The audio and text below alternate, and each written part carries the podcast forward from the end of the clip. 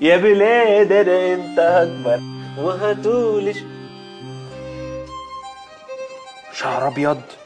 طب في ايه يا بلادي؟ دي مجرد اغنيه، مش مستعجل على الموضوع. السلام عليكم، ازيك يا حبيبي؟ انت مين يا عم انت؟ طالع لك في مرايتك هكون مين يعني؟ انا انت يا حبيبي وانت انا. هو انا فعلا. الله يخرب بيتك يا بكار. ما تسلمش بكار يا ابني، الزمن له احكام. انا عايز ابقى شوجر دادي مش جراند دادي. خدها حكمه مني، هتفضل تلعب الشايب لحد ما تبقى انت الشايب. انا مش فاهم اي حاجه. معلش، ممكن بعد كده تبقى تسرح شعرك وانت قاعد عشان رجليا بتوجعني. يا عم بتوجعك انت، انا مال انا سليم يا ابني، احنا واحد.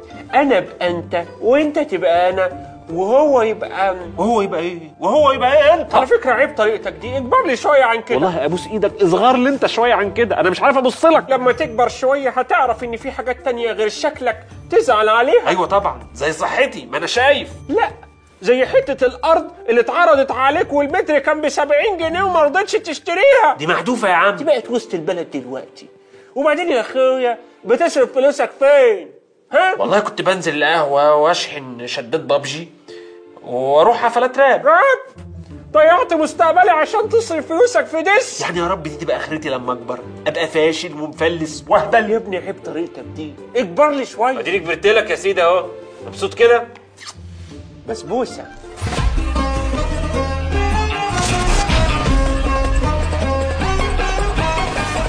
أعزائي المشاهدين، السلام عليكم ورحمة الله وبركاته، أهلا بكم في حلقة جديدة من برنامج الدحيح. عزيزي المشاهد، فاكر في 2020 لما انتشرت حاجة كده، مش عارف أنت فاكرها ولا لأ؟ مش عارف يا عزيزي، يعني يمكن تكون نسيتها. فاكر في هذا الوقت أيها المشاهد الجميل، كانت أعداد المصابين بالكورونا بتتزايد وأعداد الوفيات بترتفع، والناس خايفة ومرعوبة، طوابير على المستشفيات، وناس مش عارفة تتنفس، وناس بتموت في بيوتها. كان في حالة توتر وخوف وهلع، وفي حالة من البحث عن الطمأنينة ينتشر على السوشيال ميديا: يا جماعة ما تخافوش، اللي بيموتوا أغلبهم كبار السن. ما تقدرش تنكر يا عزيزي الجميل ان ناس كتيره حست بالطمأنينه لما سمعت الخبر ده. بس يا عزيزي، الموضوع ده خلاني افكر، وانت عارفني يا عزيزي انا كلب تفكير. مين هؤلاء الاشخاص اللي الناس بتشوفهم غير مهمين، اللي الناس بتطمن بكون المرض بيصيبهم هم بس؟ واحد يقول لي: ايه يا ابو حميد اللي انت بتقوله ده؟ مين دول الغير مهمين؟ عزيزي المشاهد، اللي بقوله ده مش رايي الشخصي. النظره لكبير السن على انه عديم القيمه وغير مهم موجوده من قدم الزمان، لدرجه ان في كتير من الاساطير كان معروف حاجه اسمها السينيسايد، ظاهره انتحار الكبير. تلاقي القبائل زي الهيريليون في اوروبا يجيبوا كبار السن ويحطوهم على خشبه ويطعنوهم وبعدين يحرقوا الخشبه. في سردينيا واسكندنافيا في اساطير عن الجبال اللي كانوا بيرموا منها كبار السن لما بيوصلوا لسن معين. في صربيا في اساطير عن اللابوت، ممارسه للتخلص من الوالدين. في حضارات زي اليابان كان معروف حاجه اسمها الاوباسوت،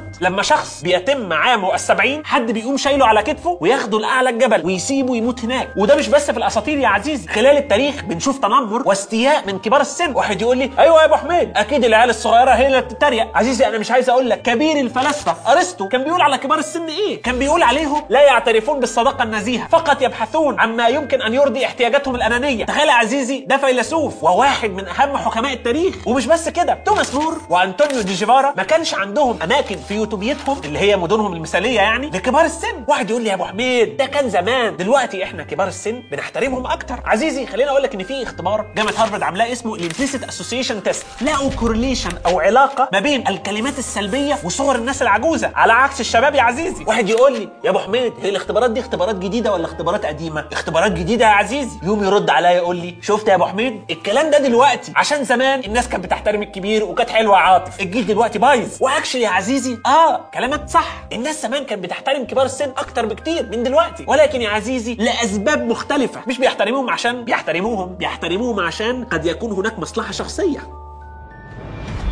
زمان يا عزيزي كان قليل قوي لما حد يكبر سنه، عموما نسبة كبيرة من الأطفال بتموت، واللي بيعيش سهل يجيله التهاب، مجاعة، حرب، يجوا يخلصوا عليه. اللي كانوا بيفضلوا كانت ناس قدرت تحصل على قدر كبير من القوة، وبالتالي احنا ما كناش بنحترمهم عشان الأخلاق بس عشان كمان كنا مجبرين نحترمهم، خايفين منهم. دلوقتي يا عزيزي كمان علاقتنا بأهلنا اتغيرت. زمان الأهل كانوا مصدر الأمان، البيت، بيت العيلة، كبير العيلة هو الأب اللي معاه الفلوس والثروة والأرض، كان أحسن طريقة عشان تحافظ تحافظ بيها على مستقبلك هي انك تحترم اهلك وتساعدهم وتفضل قاعد معاهم. عشان ايه؟ عشان تورث وتحافظ على مستقبلك. فكانت العيال تتنافس على حب اهلها، تتنافس على خدمتهم وطاعتهم واحترامهم. ده كان راي اتول جواندي في كتابه بين مورتال. دلوقتي يا عزيزي الكلام ده بدا يتغير. ليه؟ اولا الاهالي بقوا يعيشوا اكتر. انت زمان يا عزيزي كان ممكن تصبر، بس دلوقتي للصبر حدود، وده عمل مشاكل وتحديات. مش بس كده، ابتدت المدن تدي فرصه انك تشتغل وتستقل، وبالتالي تبعد عن المشاكل والتحديات دي. ما عادش احترام الكبير الناس ملزمه تعمله عشان تورث وتعيش حياه افضل، بقى فيه الاستقلال. دلوقتي يا عزيزي ثقه الشركات الكبيره بقى اهم من ثقه الناس الكبيره. ما عدتش محتاج الاباء عشان الثروه. النهارده لما تشتغل في شركه مالتي ناشونال وتبقى مخلص ليها وتحترم مديرك هتاخد فلوس اكتر. كمان كان دايما في ادعاء ان انا كبير يبقى انا حكيم وعارف اكتر منك. كان يا عزيزي الناس تتباهى ان سنها كبير. واحد يقول لي يا ابو حميد انت بتقول اي كلام تملى بيه الحلقه. عزيزي مش بقول اي كلام املى بيه الحلقه. في ظاهره معروفه علماء الديموغرافيا عارفينها اسمها ايدج هيبنج، بمعنى ان ناس كتير كانت زمان بتكذب في سنها الاصلي، كانت دايما تقول انها اكبر من سنها، لدرجه ان العلماء ما كانوش يصدقوا سن الناس زمان. مش بس كده، العلماء لاحظوا ان ده اتغير دلوقتي. الناس دلوقتي بقت تتباهى بهم صغيرين قد ايه وممكن يكذبوا عشان يبقى سنهم اصغر، عكس زمان. النهارده عزيزي ما فيش ستات فوق 30 سنه. لا شك الكبار عندهم حكمه ومعرفه وخبرات السنين، بس الانترنت عنده اكتر بكتير، والكبير ما بيعرفش يستخدم الانترنت، بالعكس يمكن يكون الصغير احسن وعارف اكتر. فاللي حصل ان بالنسبه للمجتمعات يا عزيزي اصبح هناك طبقه من الناس الغير مهمين، ناس عندهم امراض كتير ومحتاجين رعايه اكتر من غير ما يقدموا حاجه للاقتصاد. اتبقى يا عزيزي الطفيليات بتنهش في لحم الشباب.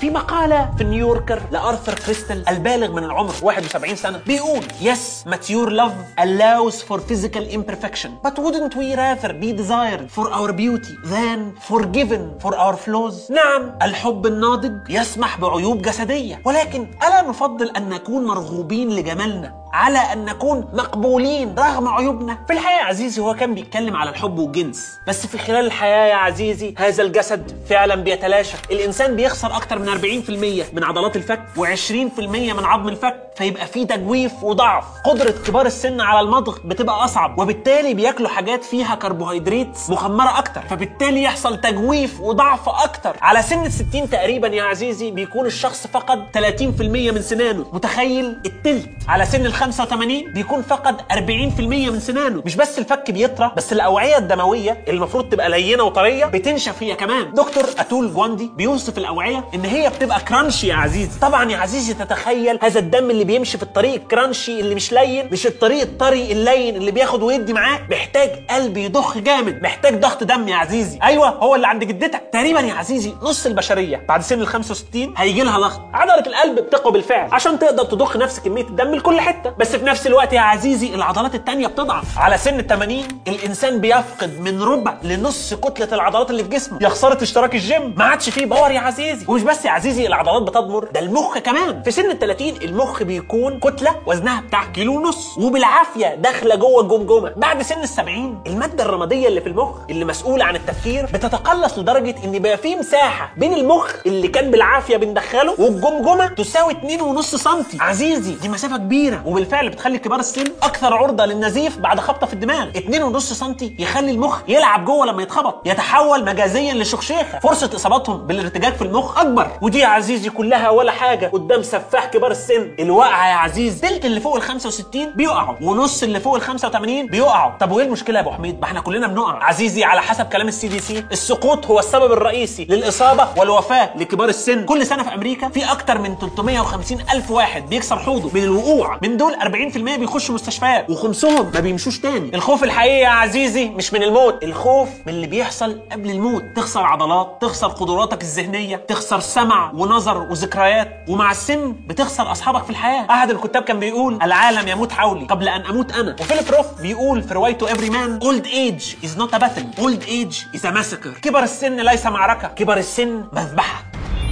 في مقال لإسكيل إيمانويل في الأتلانتيك بيحكي هو ليه عايز يموت في سن ال75. هو مش هينتحر عند سن ال75، هو بس بيقول إنه هيبطل يحاول يعيش، مش هيعمل عمليات، لو جاله سرطانات مش هياخد كيماوي، اكشلي بيقول إن هو حتى مش هياخد مضادات حيوية، فالإنفكشنز تبقى أسرع وتخلص عليه بسرعة. الله، ليه الراجل بيقول كده يا أبو حميد؟ إيمانويل بيقول في المقالة إن إحنا كبشرية شاطرين قوي في إننا نمد في عمرنا. بيحكي إزاي في أمريكا كان متوسط العمر في بداية القرن اللي فات 47 سنة، وفي الثلاثينات بقى 59، وفي الستينات الثمانينات بقى 69، وفي التسعينات بقى 75، النهارده بقى تقريبا 79، ولو 6 81. ده كلام حلو، الناس بقت تعيش اكتر. بس عزيزي بالنسبه له مش دي المشكله، يا فرحتي لما اعيش اطول وتبقى صحتي تعبانه. وده اللي ايمانويل بيقول ان حصل. Over the recent decades increases in the longevity have been accompanied by increases in disability. عزيزي المشاهد خليني اقول احيه، احنا طولنا عمر الانسان الافتراضي بس طولناه بالمرض. ايمانويل بيقول health care hasn't slowed the aging process so much as it has slowed the dying process. الطب الحديث ما بطأش الشيخوخه قد ما بطأ الموت. تعالى يا عزيزي ناخد مثال عشان ما نبقاش بنقول كلام كده عام. من سنه 2000 لسنه 2010 عدد الناس اللي بتموت من الجلطات قل بنسبه 20%. خبر عظيم، ايه مبروك للطب، انقذنا الناس. بس عزيزي ايمانويل بيقول ان اغلب اللي احنا انقذناهم بيصابوا بنوع من الشلل او يفقدوا القدره على الكلام. طبعا يا عزيزي الراجل مش بيقول الناس تموت احسن، هو بس بيقول لك ان الحياه في السن الكبير احيانا بيبقى ليها ثمن. التمن يا عزيزي مش بس جسمانيا، كمان عقليا. زي ما قلنا يا عزيزي المخ حجمه بيتقلص، والوظائف الروشه اللي كان بيعملها ما بقاش قادر يعملها. مش بس قدرتك على الحفظ والمذاكره هتقل، لكن كمان اللي كان شاغل بال ايمانويل قدرتك على الابداع. قد تتخيل يا عزيزي ان تراكم المعرفه عبر السنين بيخلي الكبير عنده من الحكمه والعلم اللي يخليه يعمل حاجات عظيمه، ولكن للاسف في دراسه لكيث سامينسون من جامعه كاليفورنيا، الراجل ده عمل كيرف للابداع، بيشوف علماء ومبدعين واعمالهم والوقت اللي عملوا فيه الاعمال دي، اللي لقاه ان الابداع بيرتفع بسرعه اول ما تبدا الشغل، وتبلغ ذروه الابداع بعد حوالي 20 سنه في المهنه، فتقريبا على سن ال40 او ال45. بعدها يا معلم يبدا الهبوط، فتلاقي مثلا متوسط السن اللي عالم الكيمياء يعمل فيه اكتشاف يخليه ياخد نوبل تقريبا 48 سنه. ده السن يا عزيزي اللي بيعمل فيه الاكتشاف، مش اللي بياخد فيه الجائزه. ده حتى بعض الناس زي اينشتاين بيقول a person who has not made his great contribution to science before the age of 30 will never do so. وكيف لاحظ حاجه كمان، كل ما كان المجال خلينا نقول نظري اكتر ابستراكت او تجريدي، يعني كل ما ذروه الابداع بدري اكتر. فمثلا بتوع الفيزياء النظريه ذروه الابداع بتاعتهم بتيجي قبل بتوع الفيزياء التطبيقيه، بتوع الشعر قبل بتوع القصص، بتوع المزيكا اللي هم يعني بيعملوا اكتر حاجه مجرده، بيكون اول عمل مهم في سن 26، واهم عمل ليهم على سن ال40، واخر حاجه مهمه بيعملوها في سن ال52. اخر حاجه مهمه يا عزيزي عايز اقولها، هو اني عمال اتكلم على كبار السن دول كانهم ناس تانية، بس يا عزيزي كبار السن دول اهالينا ومدرسينا، واحنا عزيزي احنا ككبار سن مستقبليين هنبقى كتير قوي. النهارده عدد الناس اللي عندها 50 سنه نفس عدد اللي عندهم 5 سنين، وفي خلال 30 سنه عدد الناس اللي عندهم 80 سنه هيبقى نفس عدد اللي تحت 5 سنين. الكبار في السن مش هيبقوا قله في المجتمع، هيبقوا كتير، هنبقى كتير. وده يا عزيزي يخلينا محتاجين نفكر في حاجات كتير. اولهم طبعا احنا هنساعد الناس دي ازاي دلوقتي، واحنا هنعمل ايه لما نوصل السن ده، هنعمل ايه عشان يهون علينا وعلى احبائنا من اهوال الشيخوخه، هنعمل ايه عشان نقدر نعيش حياه كريمه، صحتنا كويسه وعلاقاتنا الاجتماعيه مرضيه، هنعمل ايه عشان نقدر نغير وجهه نظر الناس فينا كاشخاص غير مهمين. وعزيزي بمناسبه مصطلح الغير مهمين، بفتكر كلام عالمه الانثروبولوجي مارجريت ميد لما واحد من الطلبه سالها على ايه اول علامات التحضر في رايها. كان عزيزي من المتوقع انها تقول السناره مثلا عشان الصيد، او النار عشان الطبخ. المفاجاه انها قالت ان بالنسبه لها اول علامات التحضر كانت عظمه فخذ مكسوره بس تعافت. ده معناه ايه؟ خليني اقول لك يا عزيزي ان في عالم الحيوان لو كسرت رجلك فانت غالبا مت، ما تقدرش تصطاد وتاكل، ما تقدرش تروح النهر تشرب، ما تقدرش تجري، لو حد هاجمك غالبا ما فيش حيوان بيلحق يعيش لحد ما رجليه تخف ويتعافى ويبدا يمارس انشطه الحياه. بس في حاله انك لقيت هيكل في رجل مكسوره وتعافت، فده معناه ان الهيكل ده تعرض لرعايه ومساعده، في حد جاب له اكل وشرب وحماه من اي مخاطر، ودي يا عزيزي في رايها قمه الحضاره. للاسف يا عزيزي تقميع الباميه وتقوير الكوسه وتخريط الملوخيه وصينيه البطاطس اللي كلها حب ما بتتحسبش في الناتج القومي المحلي، ولا بترفع من قيمه اسهمك النقديه ولا عينيه المتداوله. بس عزيزي طز عمل لنا ايه الناتج القومي المحلي؟ انا عايز بطاطس وعايز تيتا، حتى لو مش هتعمل بطاطس انا عايز تيتا. اتمنى يا عزيزي هذه الحلقه تفهمك اكتر حجم معاناه كبار السن وتقربك منهم اكتر. بس يا عزيزي غير كده بقى ما تنساش تشوف الحلقات اللي فاتت، الحلقات الجايه تنزل تبص على المصادر، ولو احنا على اليوتيوب نشترك على القناه. الحقني يا عزيزي قبل ما يموت العالم حولي وقبل أن أموت أنا وأعيد السنة. باي باي يا عزيزي، good luck.